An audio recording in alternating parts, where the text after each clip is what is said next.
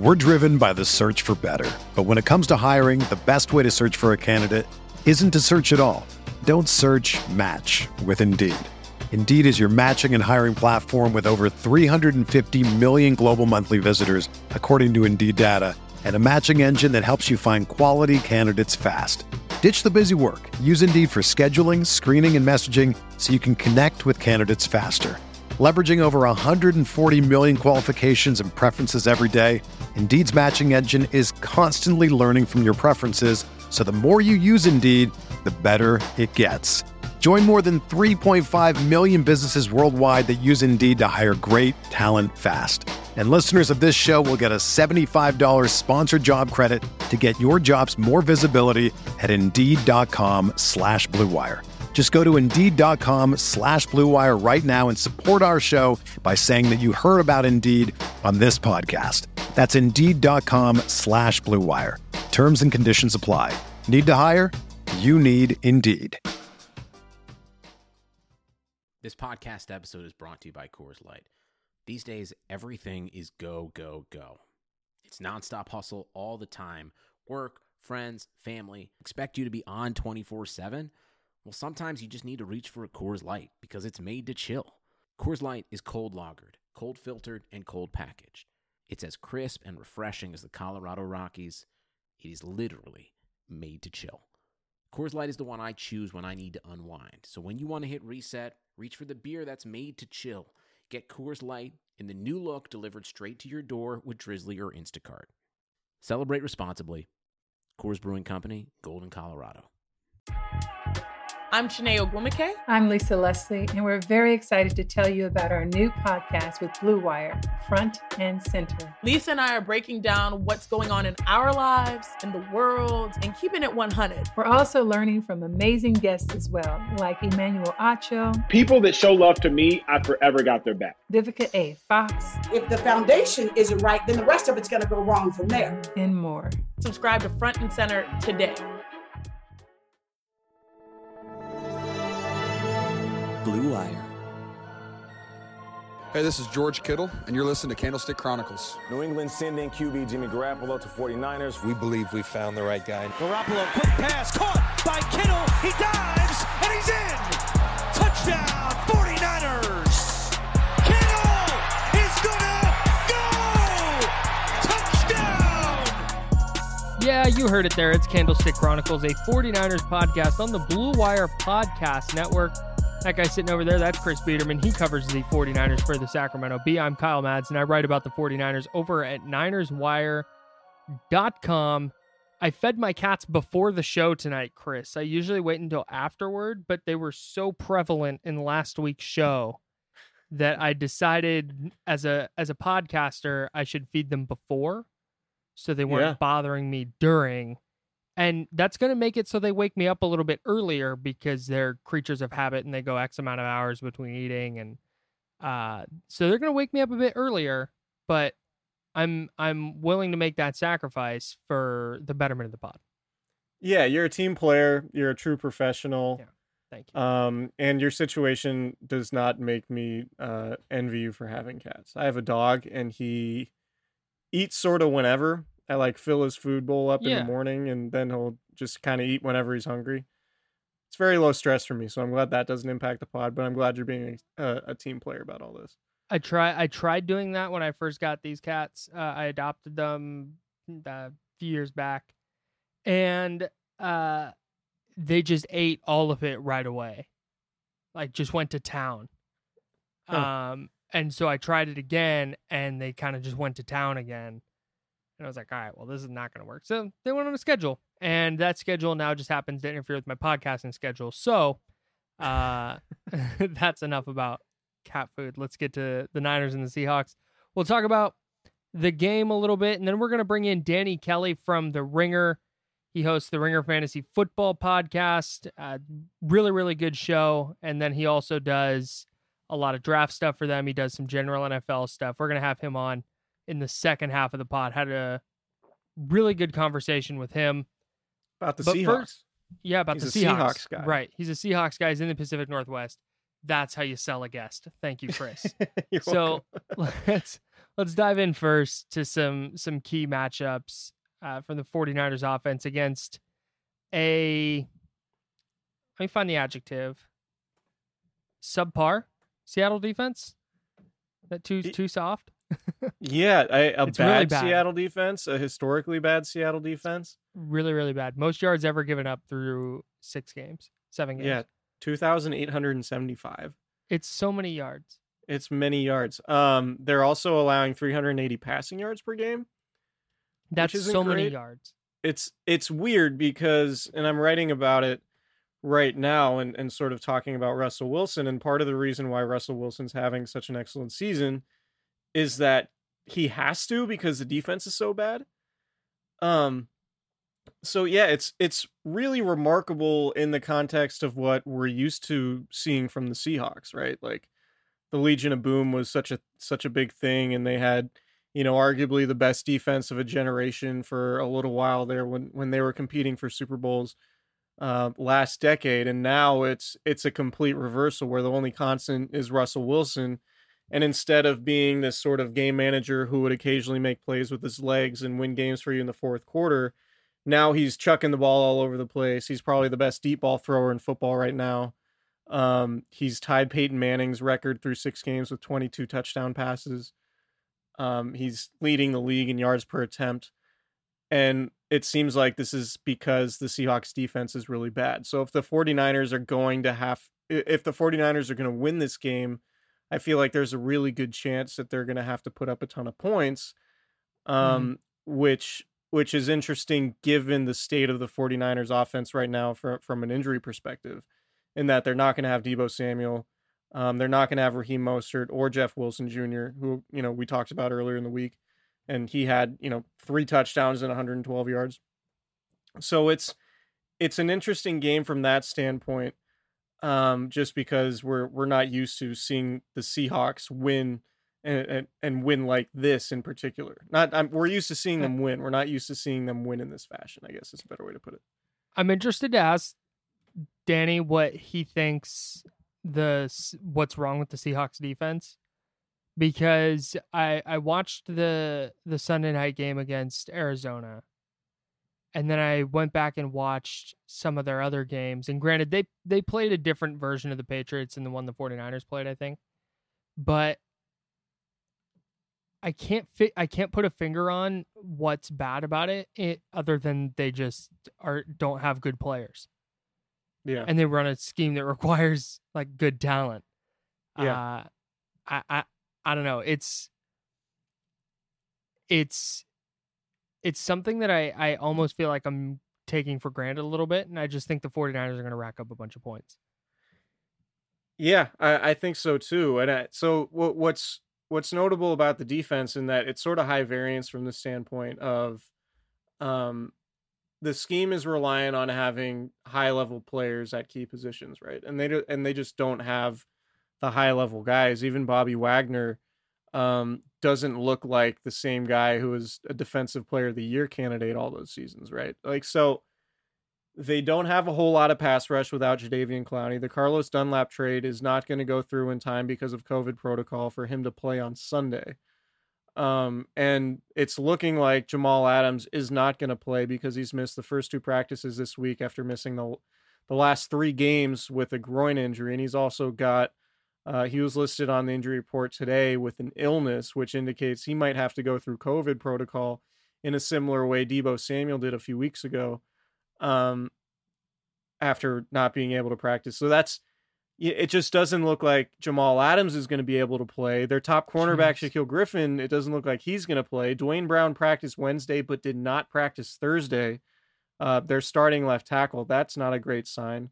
Um, their two running backs. I mean, we'll we'll talk about their offense, but they might be down to to a, a a rookie running back because their top three guys are hurt. Um, so you know, it's like it's easy to see the this game being a shootout.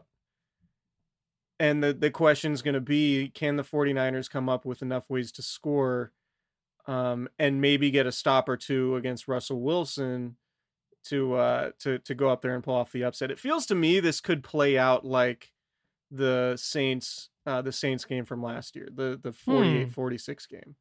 That And would just, be like, that would that would be a hilarious contrast from the type of games these teams played in the early 2010s. Totally. Totally. I what do you think the absence of Debo Samuel means for the offense? Because he just provides such a different element of deception and versatility and physicality that I don't think they can really replicate because he's such a unique player.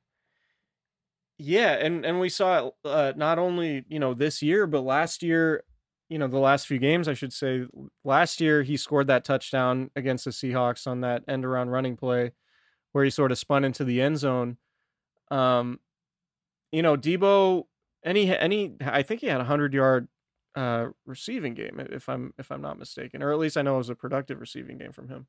Mhm. But um, yeah, it's it's hard to say because you know, we we know Debo has been a part of the running game and he's been doing that. And Kyle Shanahan sort of hinted at the idea that maybe because Debo Samuel missed so much time over the summer, that he's not really in a spot to be running a ton of routes, um, and you know, not really in rhythm yet or in shape to you know run routes in a way that he's going to be a downfield threat. Like the 49ers are probably going to need him to be over the long run, and maybe Brandon Mhm. Aiyuk is more of that guy right now, but given that Kyle Shanahan clearly hasn't trusted Jimmy Garoppolo to throw the ball downfield a whole lot, Debo Samuel is a really important player into what they're doing right now. But if Garoppolo's ankle is feeling better and he can push the ball downfield, then maybe you can negate some of what you're missing with Samuel by going downfield. Maybe George Kittle, um, you know, who tends to uh, he sort of every other game is a big production game for George Kittle. If you notice that this season, it's like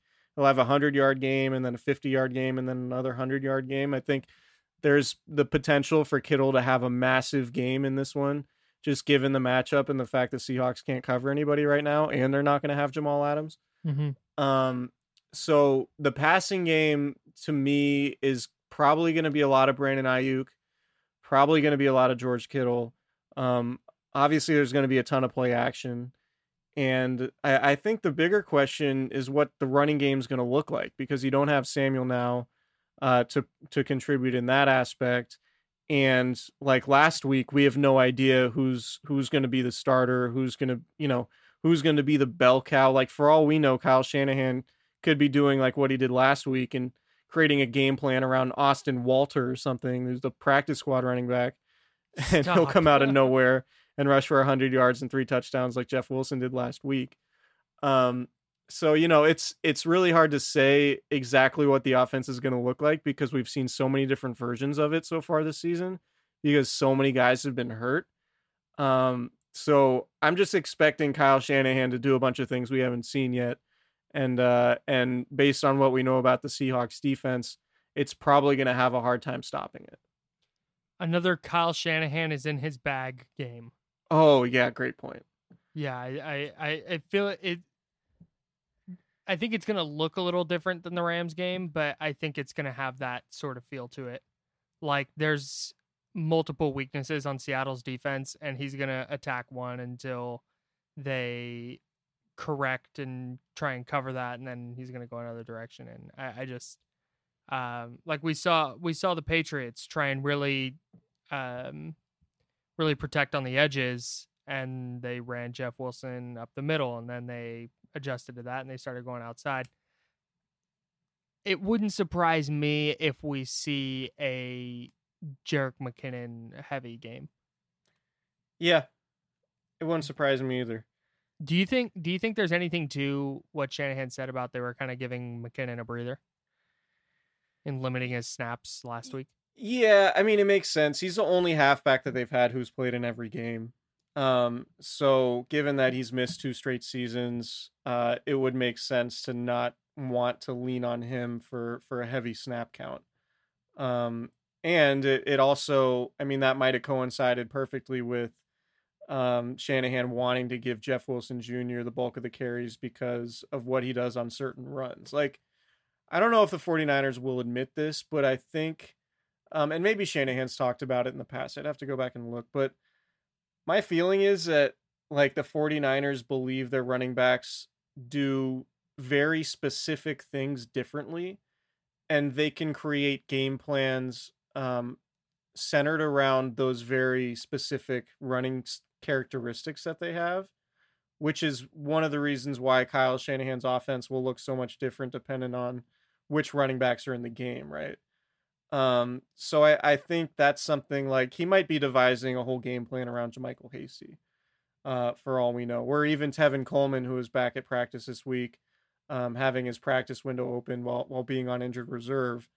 Um, you know, there's there's a chance any of these running backs can uh can can really take off. Like, yeah, you know, I feel like I have a good grasp on. Maybe I've said this before, but I feel like I've had a good grasp on Kyle Shanahan's offense. But then, like, I have friends ask me fantasy questions about which running backs to start, and I like I'll feel confident, and then Shanahan will do something completely different than what I told my friends, and I'm supposed to be like this dude who covers the team who's smart. I do. Here's here's my. If you're wondering, on the fantasy football thing with the Niners running backs, don't. I just don't. It, I'm gonna I'm gonna spot in one of my leagues where I'm just out of running back, so I'm starting JaMycal Hasty and I'm crossing my fingers. but don't start a Niners running back over a guy that you know is going to be productive. It's just not. It's not worth the gamble unless it's Raheem Mostert. And uh, the, yes, sorry, one one of their current running backs. Yeah, it's just it's not worth it. I had Jeff Wilson on my bench last week. Yeah, I did too, actually. Our fantasy football teams. That's why you're tuning in. yeah, for sure. Let's jump over to the other side of the ball because you said that this one is is partly going to come down to if the 49ers defense can stop Russell Wilson who's having an MVP caliber historic start to his season is Jason Verrett and Emmanuel Moseley is that enough to slow down DK Metcalf and Tyler Lockett to where one of them isn't going for 200 yards and three touchdowns like Lockett did last week? Yeah, that's a great question. I don't Thank know you. because it feels like it's just a really tough matchup. And I know Emmanuel Moseley played pretty well against DK Metcalf last year. I think DK Metcalf is probably a much improved player from from last year, and the numbers bear that out. Um, you know, Jason Verrett was on Zoom today and fielding questions about you know what are what are the keys to to covering a, a guy who's got like I mean Jason Verrett's five nine and probably 190 pounds and DK Metcalf is what 6'4", 230. Yeah, he's like a, an Avenger, right? An Avenger sized, right? So what Jason Verrett said is he's going to use it, his advantage in um in quickness and foot speed and just be locked in on on Metcalf's hips. And you know, with, with all the talk about Metcalf not being able to change directions at the combine two years ago, I mean, it sounds like that's sort of what the 49ers are banking on in terms of having an advantage in coverage, is that they can outquick him. They may they might be able to beat him to spots, um, and and you know, it prevent him from catching the ball that way. But what I can't tell you is like what's going to happen when Russell Wilson scrambles and Metcalf uh, starts freelancing and then just bolts downfield, and Wilson throws a 40 yard pass on the run. Um, you know, like that's part of Wilson's game, and that's really difficult to cover. And I'd imagine it's even more difficult to cover when you're giving up six inches and 40 pounds on somebody. Um, I think that's, I think that specific play you're talking about, two things. One, I think it's a little bit funny that DK Metcalf fell so far in the draft because people are like, he can't change directions. All he can do is be big and fast. And the Seahawks are like, great, go be big and fast. right. it's like, oh, you put a player in a position to use his skills and he plays well. That's crazy. Um, I think Jimmy Ward coming back to practice is a significant deal because of, and if he plays, it'll be a significant deal because of that specific scenario you just laid out. He's really good at helping the Niners limit big plays, and he's a huge reason they were one of the best defenses in the league at that last year. Yeah. And I I don't I don't think Tarvarius Moore is bad. I, I have nothing against Tarvarius Moore. I just think Jimmy Ward's really, really good, especially in that aspect of of his game. Yeah, when you're playing Russell Wilson in the Seahawks and Ro- Wilson scrambling around, that's like the, the deepest end of the pool. And Tarvarius Moore is just kind of like learning to swim without floaties at this point right? That's not to say he's a bad player, but it's like Tarvarius he's very Moore is learning to swim without floaties. That's a thing that's never been said. Ever. But you'd, in comparison, like in Jimmy, like order Jimmy Ward can swim in the ever. deep end of the pool right now. Like Right. Tarvarius Moore is a backup, No, I got what you're saying. right? Like that's not. That probably sounds harsher than I meant it. No, I think th- no, Tarvarius Moore is good. inexperienced. He, Tarvarius Moore is inexperienced. It's not a hot take. Okay, yeah. It's just I- an I- empirical fact. My my other Tarvarius Moore take is he's the best 49ers defender who's who doesn't get enough playing time. I could I can see that.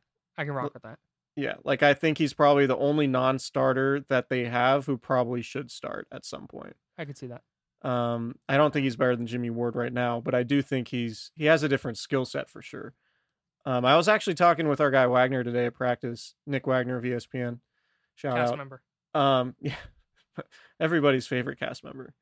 Um, it was like it, man. In the off season, I would I would see if I could get Tarvarius Moore to throw on ten pounds of muscle and maybe move him to strong safety Yeah. Yeah. That because he's uh, got like he he's that got a very sense. wiry frame. It seems like he would be somebody who could add weight and still maintain his speed. And if he plays with the physicality that we that he played with against against New England, and he's able to stay healthy, in, you know, in a role closer to the line of scrimmage, I think he could potentially be a really good strong safety. And then that solves your potential Jaquiski Tartt question with him being a free agent in the spring. Um, and that allows you to to keep him in the fold and Jimmy Ward in the fold because of all the reasons you mentioned for you know how good he is as a strong safety or a free safety, Jimmy Ward.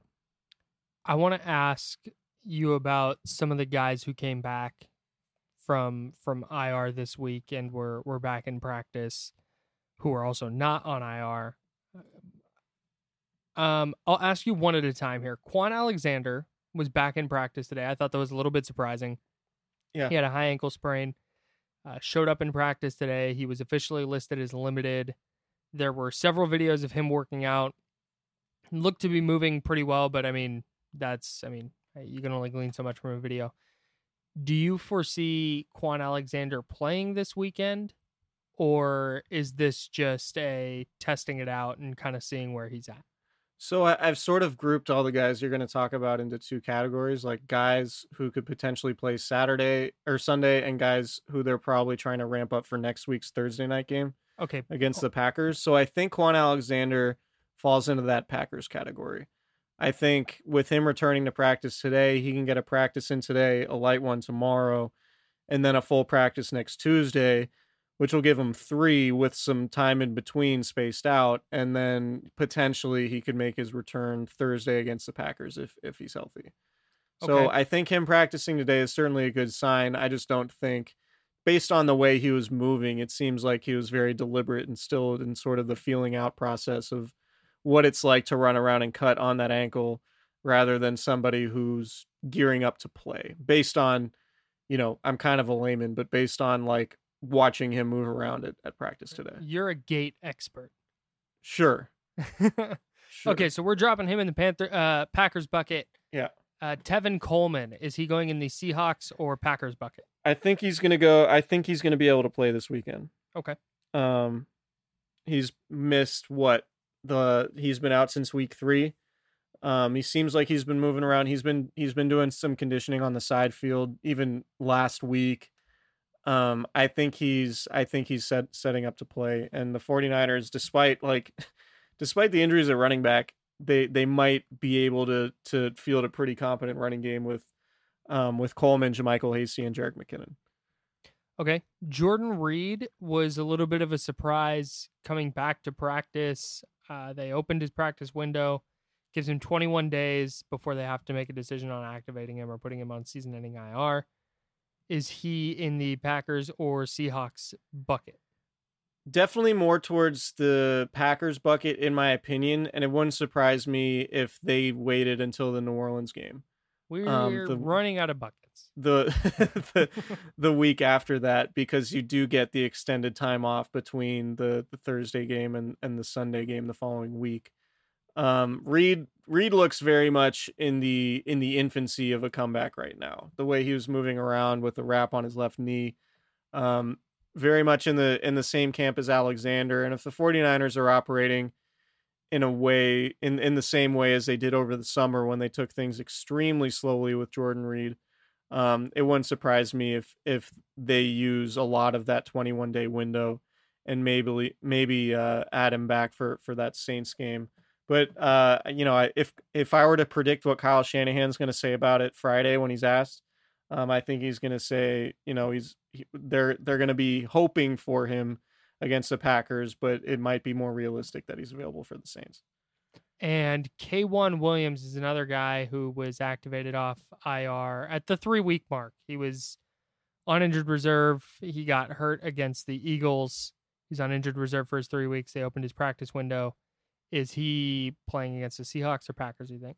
Yeah, I think Seahawks or Saints, since apparently you're just generating third buckets out of. I th- I think I think Reed's going to be the only guy I toss into that one out of the guys who came back this week. Okay. Um, but no, I think I uh, K'Waun Williams will be able to play against the uh, against the Seahawks, which is a good thing. I mean, it, for Jamar Taylor to to play as well as he did in the last couple weeks, um, I still think you'd way rather have K'Waun Williams trying to cover you know Tyler Lockett in the slot. Um, and you know we know how good of a blitzer he is, and um, you know he can force fumbles and things like that, which he did against the Seahawks last year. So, uh, yeah, but I think K'Waun Williams is is trending towards playing on Sunday. I think that's it. Right? Uh, yeah, Tevin Coleman, so. Kwon Alexander, K'Waun Williams, and Jordan Reed. Yeah. All right. Yeah, getting Let's- Reed back at some point before the bye would be would be a pretty significant win for the Niners. I think. Yeah, that, I think so too. I was expecting him to be out uh, quite a while. N- him coming back, about- him coming back next week would be just shy of the six week mark since he got hurt against the Giants, Right. and that was on the front end of his six to eight week timeline. Right. And it's hard to believe a guy with that injury history they would quote unquote rush back. So I I, I think you might be right on the on the Saints thing. Yeah. Um just thinking about all like if if the 49ers can eventually get all these guys healthy based on all the different versions of the offense we've seen, like a running game with Jeff Wilson Jr. and Raheem Mostert, and then adding Jordan Reed into the mix as as a pass catcher, getting Debo Samuel back, like there are the makings of a really, really good offense, and somehow the 49ers are still skating through this thing despite all these injuries. I mean, it's if the 49ers make the playoffs, here's a take. If the 49ers make the playoffs, Kyle Shanahan's got to win coach of the year, right?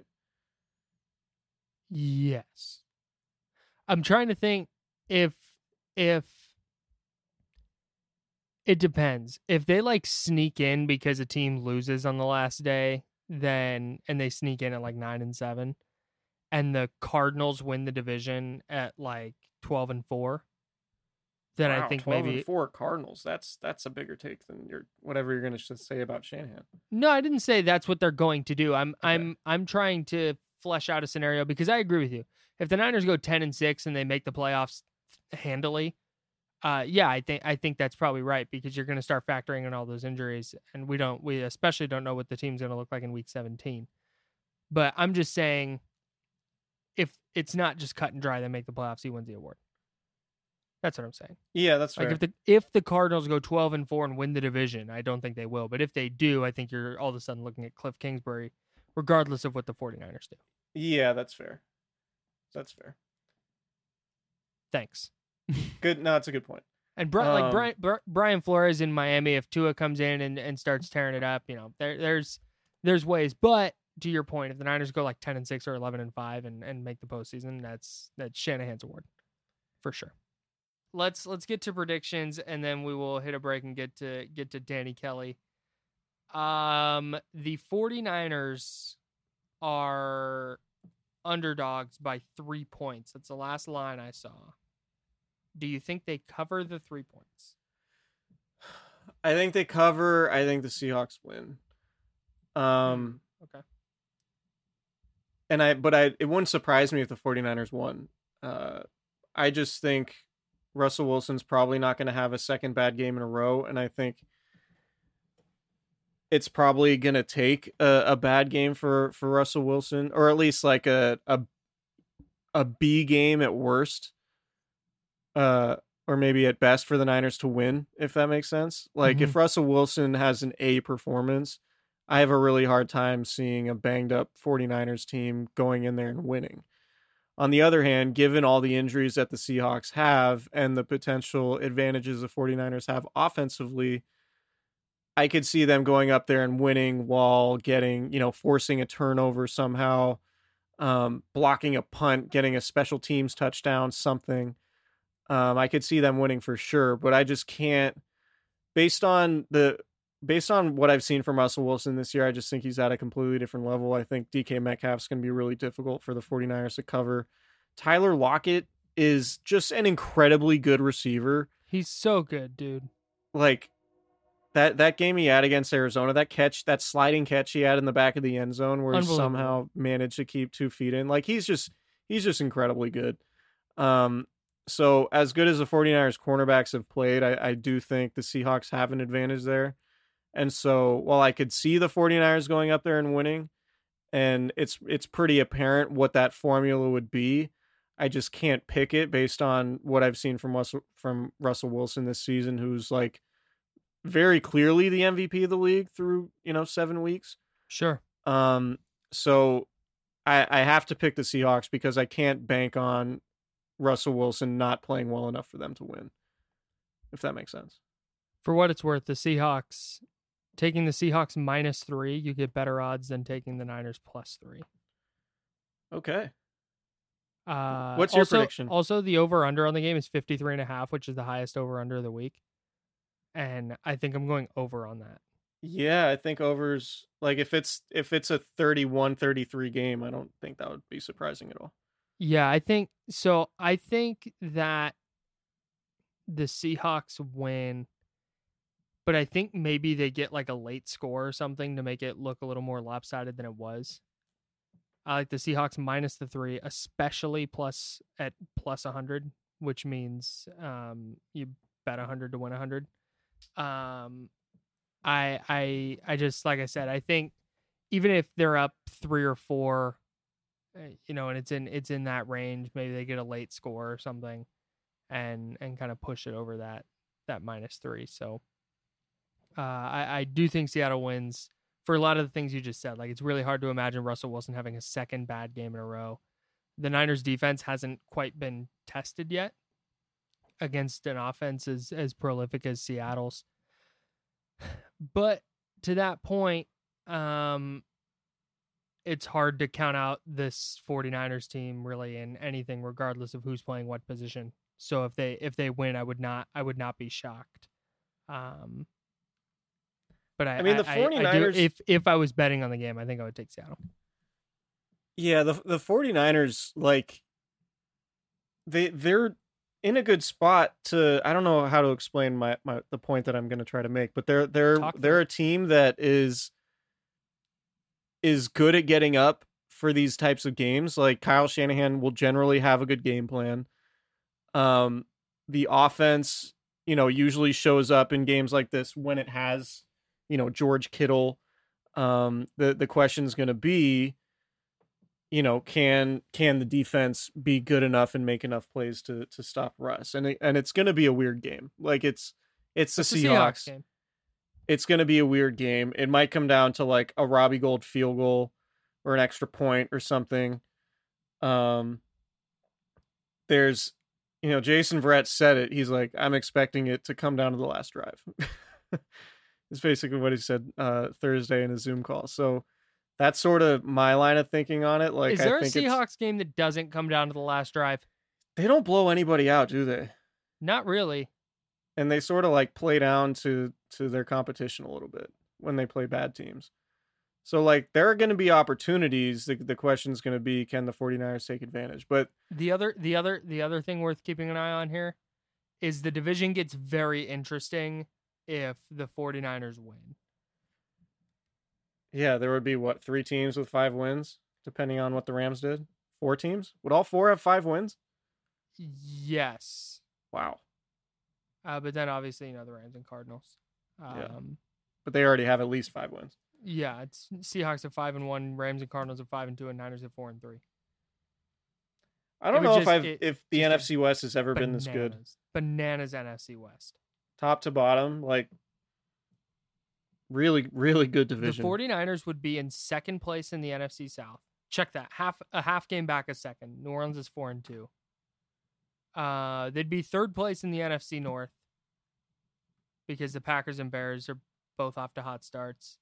They would be in first place by a lot in the NFC East. They'd be in second place in the AFC East. Uh, they'd be in fourth in the AFC North. The AFC North's really good too.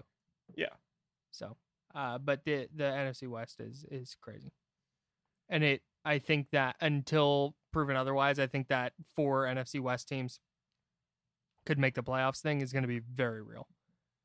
Oh yeah.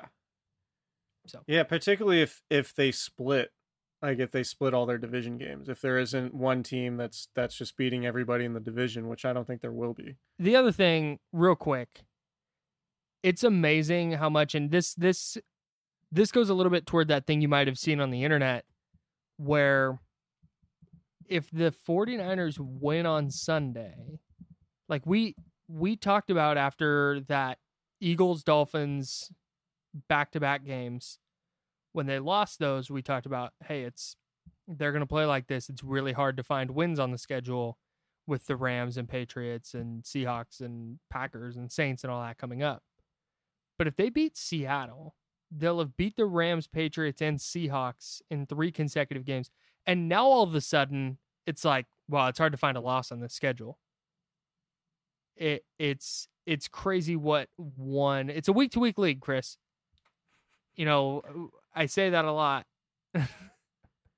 but yeah, um, that, that's that's that's what really this going into this game. That's something that really stands out to me is just how we're calibrating the expectations for the 49ers and just kind of the fulcrum that this game provides. Yeah, the um so the win against New England uh gave the 49ers an 18% bump in making the playoffs. Gosh. Based on some googling I just did while you were talking. Um so I was unable to see that thing on the internet that I, that I saw earlier in my short time of googling that that said their their playoff chances increased significantly with the win on Sunday, but like I think, you know, like it, it, would it surprise you if the 49ers went up there and won? No, not at all. That's yeah. why I'm not betting on the game because yeah, I think it's a stay away. If if you if future Chris came up to me right now and said, "Hey, the Niners go to Seattle and win by ten points," I would just buy it. Like, okay, I can see that. It just it wouldn't surprise me. Yeah. So. Yeah, it, that that one surprised me. Uh, it being a completely crazy game like Week 17 one surprised me. Um, the Seahawks just doing a bunch of weird stuff on offense that the 49ers can't fi- can't slow down because they don't have the horses. One surprised me.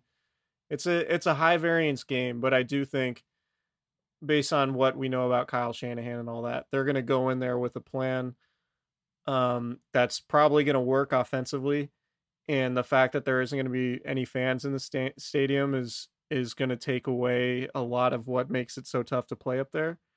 Yeah. Um so yeah, I think the 49ers have a great chance to win. I just can't pick them to win this week. All right, let's uh let's hit a break and talk to Danny Kelly from the Ringer. Even though sports had a break, your business did not. You have to keep moving, and that makes hiring more important than ever. Indeed is here to help. Indeed.com is the number one job site in the world because Indeed gets you the best people fast. Unlike other sites, Indeed gives you full control and payment flexibility over your hiring. You only pay for what you need, and you can pause your account at any time, and there are no long term contracts. Plus, Indeed provides powerful tools to make your search that much easier. Like sponsored jobs, which are shown to be three and a half times more likely to result in a hire with 73% of online job seekers visiting Indeed each month, Indeed is going to get you the important hire you need, just like they have for over 3 million businesses. Right now, Indeed is offering our listeners a free $75 credit to boost your job post, which means more quality candidates will see it fast. Try Indeed out with a free $75 credit at indeed.com slash bluewire. This is their best offer available anywhere. Go right now, indeed.com slash bluewire. B L U E W I R E Terms and conditions apply. Offer valid through December 31st. Football is back in full swing. And you know football's back because we have a 49ers Seahawks game to look forward to on Sunday, and you might not be at a game this year, but you can still be in on the action at BetOnline. BetOnline is going the extra mile to make sure you can get in on every possible chance to win this season. From game spreads and totals to team player and coaching props, those are my favorite. The customizable player props are the move. You do a little bit of studying, I do a bunch of half hearted research, and that is how I find ways to win every single Sunday. Bet online gives you more. I'm telling you, you don't have to take a ton of time and be like a, a genius numbers whiz to figure this stuff out. It's it's awesome. And BetOnline gives you a million ways to win. And BetOnline gives you more options to wager than anywhere else. You can get in on their season opening bonuses today and start off wagering on wins, division, and championship futures all day, every day. Head to BetOnline today and take advantage of all the great sign up bonuses. And don't forget to use promo code BLUEWIRE at betonline.ag. I know I threw a lot of stuff at you. That's Blue Wire, all one word, B L U E W I R E.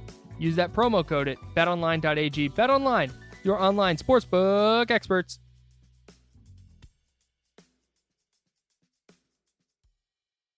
All right, we got Danny Kelly from The Ringer here with us today. Uh, Danny does draft stuff, he does fantasy football stuff, he does regular NFL stuff, uh, but he's dialed into the Seahawks living up in the Pacific Northwest. Uh, Danny, thanks for hopping on and, and, and, chatting about the five and one Seahawks with us. Yeah, the NFC West this year is kind of ridiculous. It, it's just like all four really good teams, so that's always fun.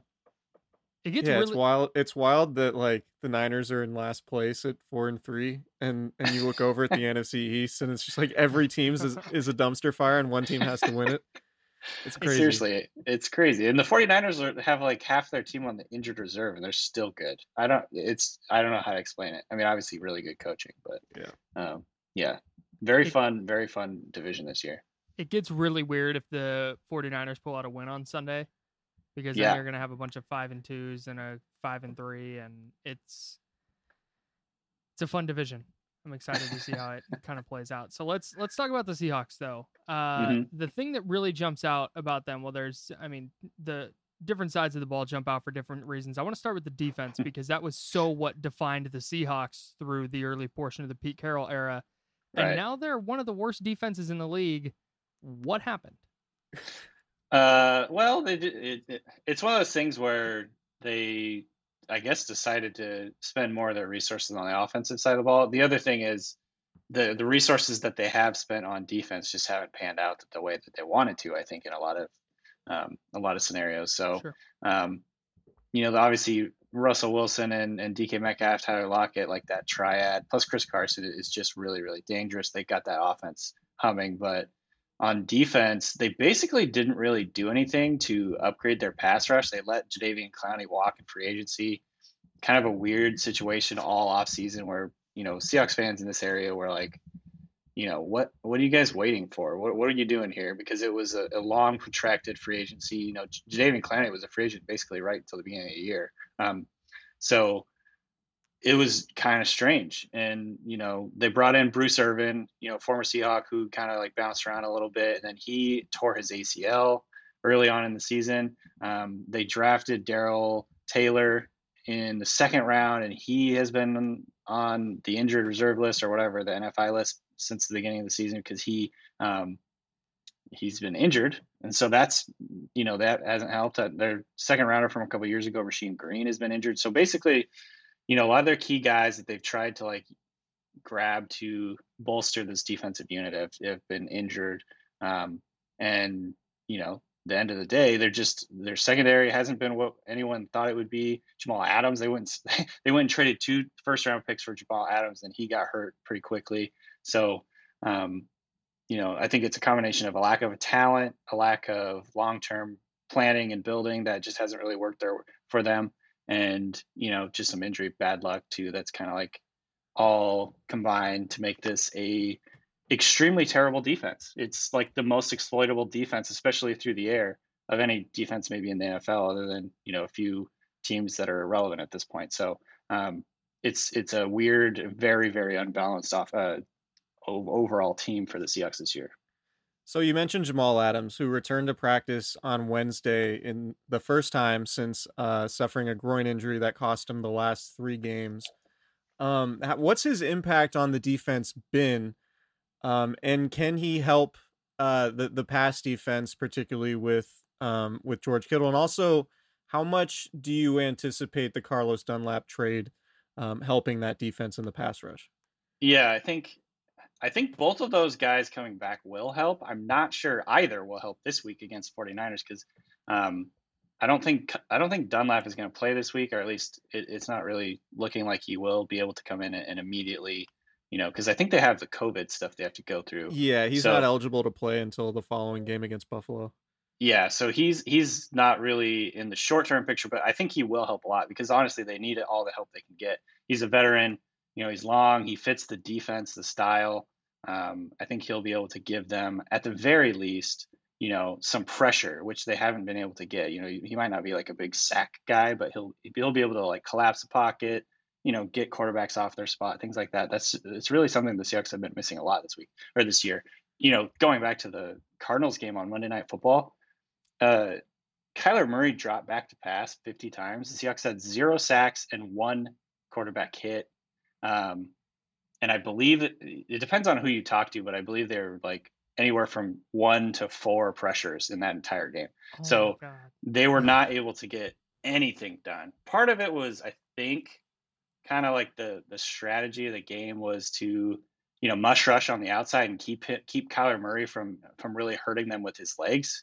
But um, so you know they weren't necessarily just like pinning their ears back and trying to get after him. They were trying to like keep him contained, but at the same time, it just it didn't work either way. Like he still got a bunch of rushing yards and a touchdown, and he totally picked him apart through the air. So the CX defense has just been really bad. So so Dunlap will definitely help in the long run um, throughout the rest of the season, I should say. But um, with Jamal Adams, I, again, I don't really know if he's going to play yet. He's just getting back into practice, and I think it would be wishful thinking to have him come out at least be full speed this week. We'll see how it goes as the week goes on, but um, the the way that he will help and the way that he could help this week is he's their best blitzer by far, and in fact, he's probably their best pass rusher, which is you know yes. All you really need to know about the Seahawks defense right now in terms of you know their ability to rush passer. He's so good as a blitzer.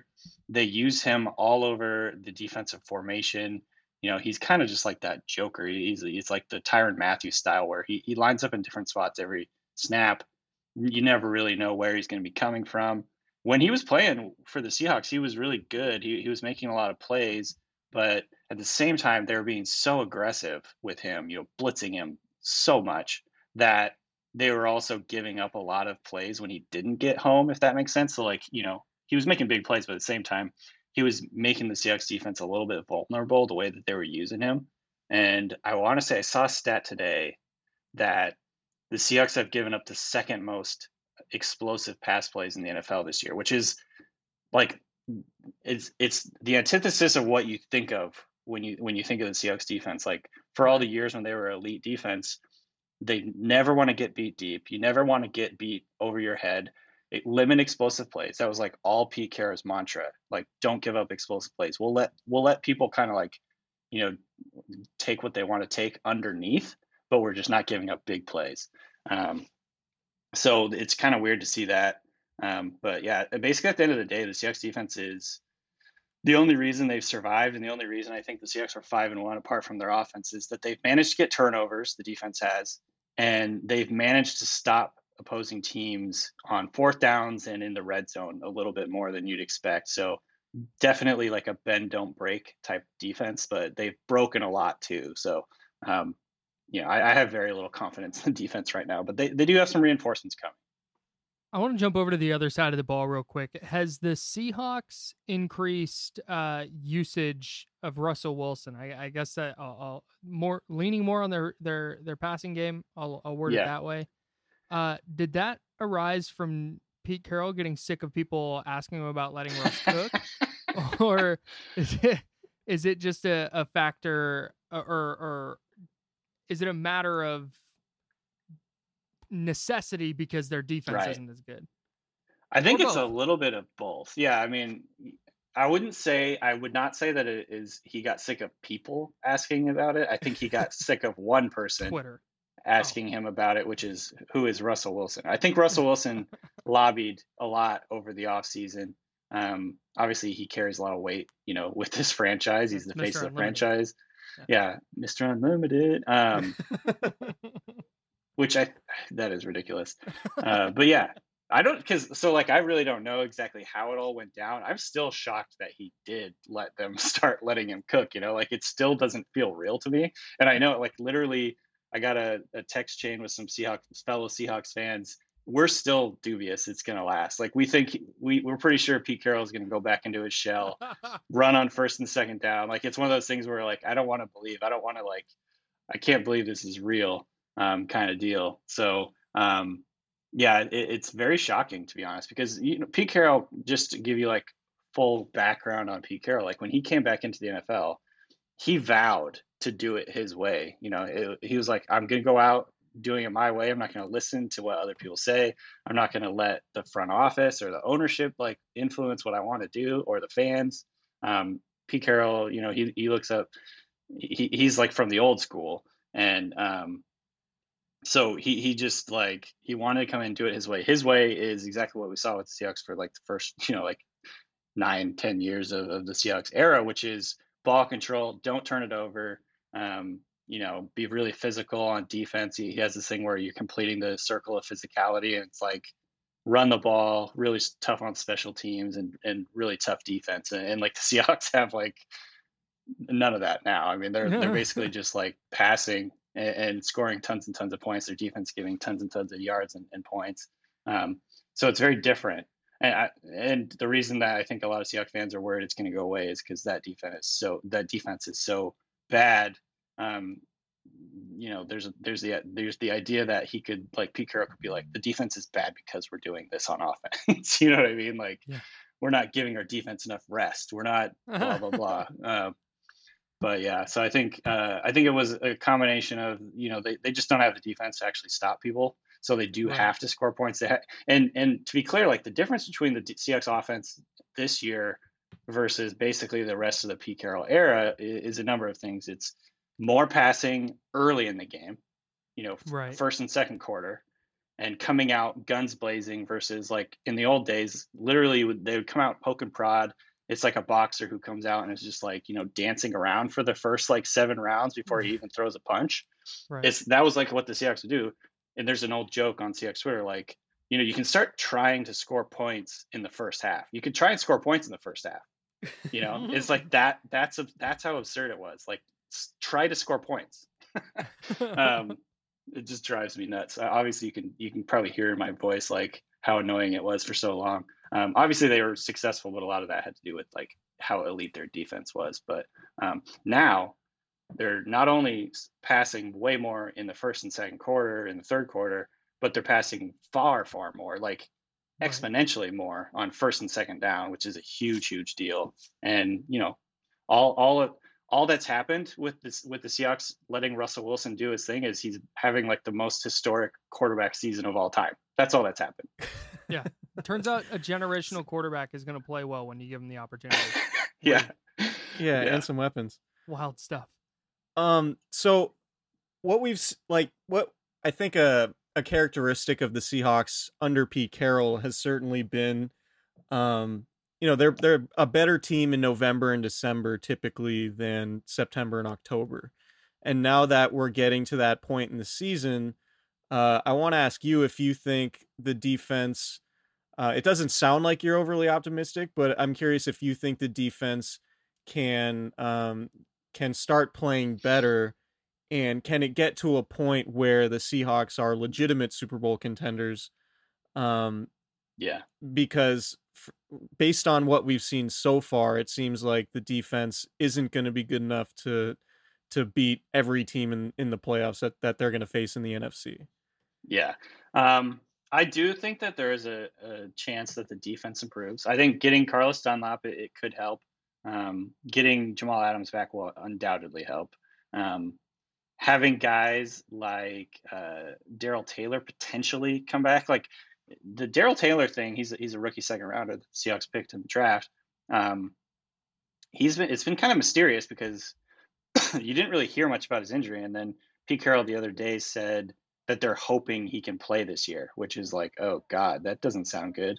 Um, so we we don't really know exactly what's going on there, but if he can come back, if they can get some of their younger guys going, Alton Robinson, who was a fifth round pick, has flashed at times.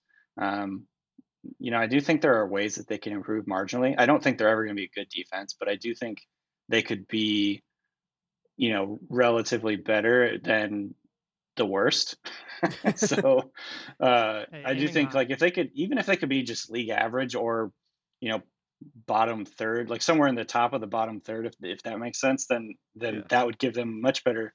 excuse me, give them a much better chance of, you know, really competing with you know some of the teams, the best teams in in the NFC and and in the entire league. I, I do think their offense you know, it, it- is one of the best offenses in the NFL, and that, that will make them competitive against whoever they play. But right now, if if that offense isn't perfect, we saw that against the Cardinals. Russell Wilson really uncharacteristically made three huge mistakes with his picks, and Mhm. you know, if they're not perfect, then it's very difficult for them to win. So um, they need they need the defense to do a little bit more for sure. If Chris Carson is out, do you think we see like a heavy dose of 49ers legend Carlos Hyde, or will it be a will it be Oh more my god, a- I forgot that he was on the 49ers. yeah, yeah. Carlos Carlos Hyde revenge game on deck, Danny? Yes or no? uh, I- that would be it- awesome. Yeah. Is it going to be like more of a split with like him and Travis Homer, like a committee sort of thing, or would he be the featured guy? Uh, that's a good question. We don't know yet. It's Wednesday. We're recording Wednesday. So right now, the indications are that Carlos Hyde, Travis Homer, both are injured, and uh, Chris Carson also injured. So they're basically their top three running backs are injured. Um, Carson's unlikely to play. Carlos Hyde right now has a hamstring injury, I believe, that isn't considered serious, but could hold him out or limit him this week. Uh, Travis Homer has a knee injury. Um, it's unclear exactly. They're basically the Seahawks are playing coy. Like Pete Carroll was not really willing to give out much info today. Um, so I hope the Carlos Hyde revenge game narrative happens because that'd be fun. I remember watching Carlos Hyde on like Sunday or, or Monday Night Football early on in his career, and I was thinking this guy's just going to be like a huge stud in the NFL. It didn't really pan out, but um, do you remember that game? Like he just looked awesome. The one Uh, against uh, Minnesota, right? I can't remember. I honestly can't remember anything about the game other than it was in prime time and he looked amazing. so yeah, it, it um, was it was either the Like Niners played back to back uh late Monday night games, a doubleheader week one in, in 2015 and 2016, and they blew the doors off the Vikings and the Rams in those games. And it was Mm. Yeah, like after yeah. those games, it was like, oh man, the Chip Kelly era is gonna be awesome. and it uh it, it didn't turn out that way. It turned was out to be kind good. of a misnomer. It was not good. um, but anyway, yeah, he, he might not play. If he does play, I would assume he's going to be a little bit limited. So we might see some DeeJay Dallas this week, which would be interesting. Um, that's a Oh, Seahawks. I think he was a fourth round pick uh, out of Miami. So yeah, it's it's going to be interesting to see what they do with the running back group because you can't really bring in a guy last second either because of all the COVID protocols. Um, so you know they're they're in a little bit of a tough spot right now, and and I think that it'll probably be DeeJay Dallas and if if Hyde can play Hyde. Just real quick, that was week one of the 2015 season. The Niners beat Minnesota 20 to three. Carlos Hyde 26 carries, a buck 68, and two tugs. Yeah, he. Oh my God, I remember that game. and I was just thinking, He was man, awesome. He One of looks them- like a freight train. Yeah, Ye- yeah, one of them he had a spin move. Yes, uh, that's right. that was God. I talked to him about the game after uh, about it afterwards. Why am I Ohio blanking State on the uh, the Ohio State quarterback who did it like the same week? He was a slot receiver for the Texans. Oh, uh, Um, Br- uh, uh, Braxton Miller. Yeah, Braxton Yes, Miller. He basically did the same thing as Braxton Miller, and uh, and him and I talked about it afterwards, and he was all pumped to to be able to text Braxton about that. I remember that Braxton Miller spin move. That Yeah. was like everyone was freaking out about that. Yeah. Um, yeah, Hyde. I mean, Hyde has had a good career. I mean, he went over a thousand yards last year. So it's it's kind of funny how, you know, I guess expectations versus reality it, it kind of hurt him because he was a high pick and and he started out so hot. But yeah, um, you know, I think he's a good backup for sure. the 2020 NFL draft class. I'm going to ask you about the draft because you're good at breaking that stuff down. Uh, the 2020 receiver class was supposed to be really good. Mhm. And Brandon Aiyuk had a 100 yard game against the Patriots. And I went to look and see how many rookie receivers this year have had 100 yard games. And it's a lot. Uh, Yeah. I was like, is he the first one? No, he's not. Um, he's like the sixth one. Yeah, Has this crazy. class uh, exceeded, met, or been under your expectations? I think exceeded. I, I I was really high on this group, and I and I love a lot of these players, but I don't think I even expected you know guys like Justin Jefferson to be like record-setting pace with what he was doing, and and CeeDee Lamb until he had a big goose egg last week was like on pace to have like one of the best receiver uh, rookie seasons ever, and so. Um, yeah, I think it definitely exceeded my expectations. These guys have come in and immediately become like you know, go-to guys in their offense, like Tee Higgins for the Bengals is already like, you know, well, he's he, he passed up AJ Green for a few games. AJ Green's coming back a little bit and, and challenging the young guy, but um, he looks really really good. And then uh, I love I love Aiyuk. He was one of my favorite guys. Laviska Shenault has been pretty good for the Jaguars. Um, you know, obviously Claypool looks like the next superstar in the NFL for a couple weeks there. And so you know there's a lot of really good guys it, it- it's such an awesome class. And um, we haven't even seen like you know denzel mims just got back on the field. He w- dude he was he outplayed claypool like by far at the senior bowl. Like you, claypool was a like Really? ancillary story at the at the senior bowl it was like oh yeah he looks decent denzel mims was absolutely freaking dominant at the senior bowl um, so like just to give that like some context, I'm not saying that Claypool is bad. I'm just saying like Mims could be awesome too.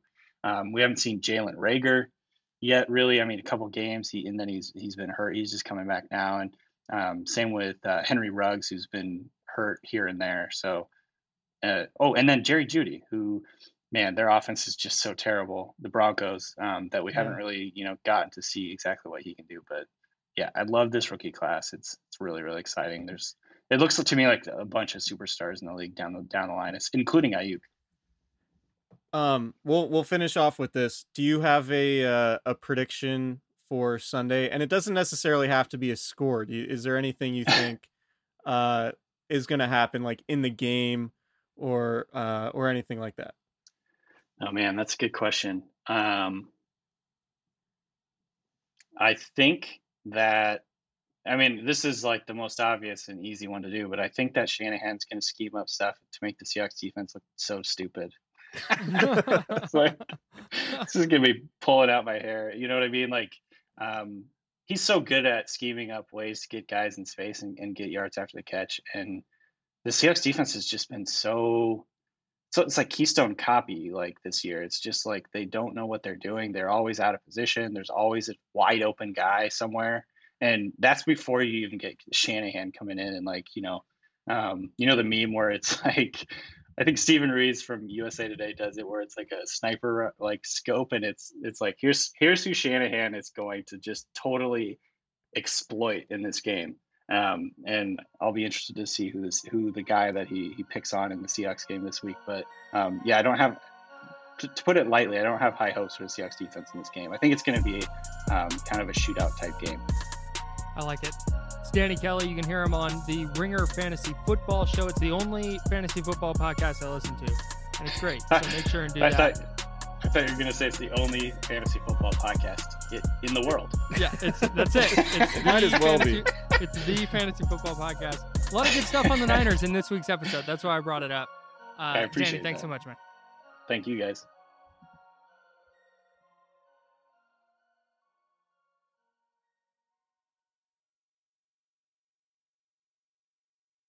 The headlines remind us daily the world is a dangerous place. The elites in charge say everything's fine, stop noticing. But you know better. And your gut knows that time is short to prepare for a world that is four missed meals away from chaos. My Patriot Supply has helped over 3 million families become more self reliant and is the company Americans trust to prepare. Go to mypatriotsupply.com and secure their best selling three month emergency food kits. Each contain delicious breakfasts, lunches, and dinners, averaging over 2,000 calories per day. Secure at least one food kit for each family member. For a limited time, save $200 plus get free shipping on all their Ready Hour three month emergency food kits. You're not ready if it's not Ready Hour Foods. My Patriot Supply also has solar power generators, water filtration units, biomass stoves, heirloom seeds, and critical survival gear. Shop MyPatriotSupply.com today. MyPatriotSupply.com.